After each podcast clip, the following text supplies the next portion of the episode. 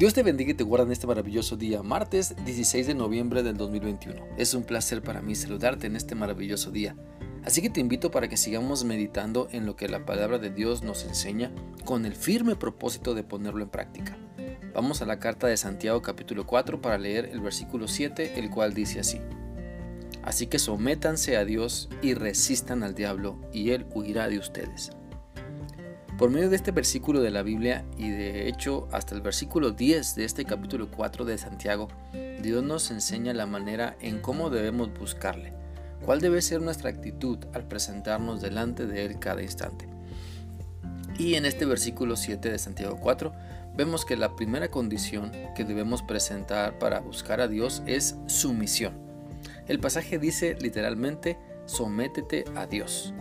Y estas palabras nos confrontan con nuestro orgullo dañino, que nos ciega y no nos deja ver la voluntad de Dios ni disfrutar la vida que podemos tener en Cristo. A la vez, ese sometimiento a Dios es el antídoto para quitarnos el orgullo, que siempre daña nuestra vida, familia, iglesia y en sí toda relación personal.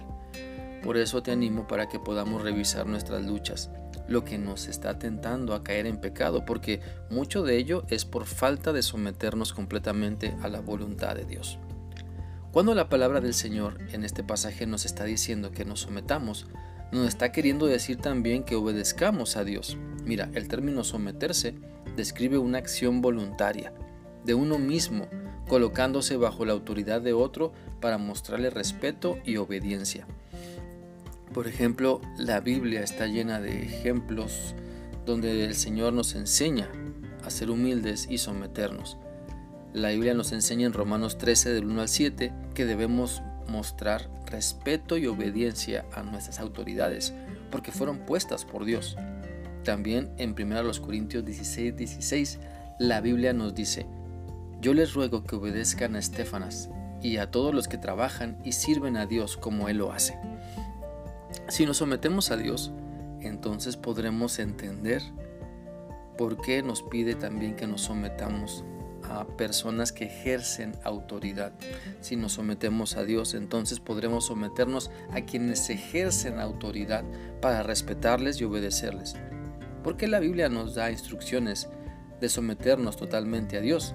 Y sabes, esto incluye obedecer a nuestros líderes, a nuestros mayores, a quienes ejercen autoridad de cualquier tipo sobre nosotros.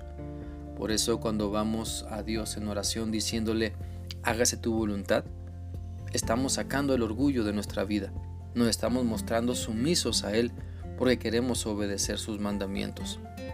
Tengamos también en cuenta que el pasaje de Santiago 4.7 nos dice que nos sometamos a Dios pero también que resistamos al diablo. Porque Él siempre quiere interferir en nuestra relación con Dios, llevándonos a la tentación.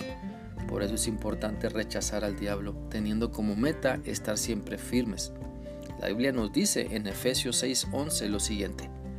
Protéjanse con la armadura que Dios les ha dado y así podrán resistir los ataques del diablo. Y mientras echamos mano de lo que Dios nos ha dado, tomemos muy en serio que debemos pedir a Dios que nos libre de todo mal, como dice Mateo 6:13. No nos dejes caer en tentación, sino líbranos del maligno. Y cuando nos sometamos a Dios y resistimos las tentaciones que el diablo nos lanza, entonces el enemigo huye de nosotros. Cuando nos dejamos guiar por el Espíritu de Dios siendo obedientes a su voluntad, entonces el diablo no puede enfrentar a la autoridad divina que nos gobierna, que es Cristo. Martín Lutero decía, si cantamos salmos e himnos y leemos las escrituras, el diablo huirá de nosotros para que no se le chamusquen las alas. Por eso Dios nos da en su palabra los parámetros para buscarle, para encontrarle. Y recordemos que no se trata de buscar a Dios a mi manera, sino como Él nos pide, como está descrito en la Biblia. Así que sometámonos a Dios, a su voluntad, y disfrutemos de cómo su paz nos llena. Disfrutemos cómo su gozo rebosa, su espíritu domina nuestro ser, porque al someternos a Dios, no nos sometemos al mal, y entonces experimentamos la vida abundante que Dios tiene para nosotros. Espero que esta reflexión sea útil para ti y que permitas que la palabra de Dios te siga mostrando su voluntad para que te sometas a ella y la sigas. Que sigas teniendo un bendecido día. Dios te guarde. Hasta mañana.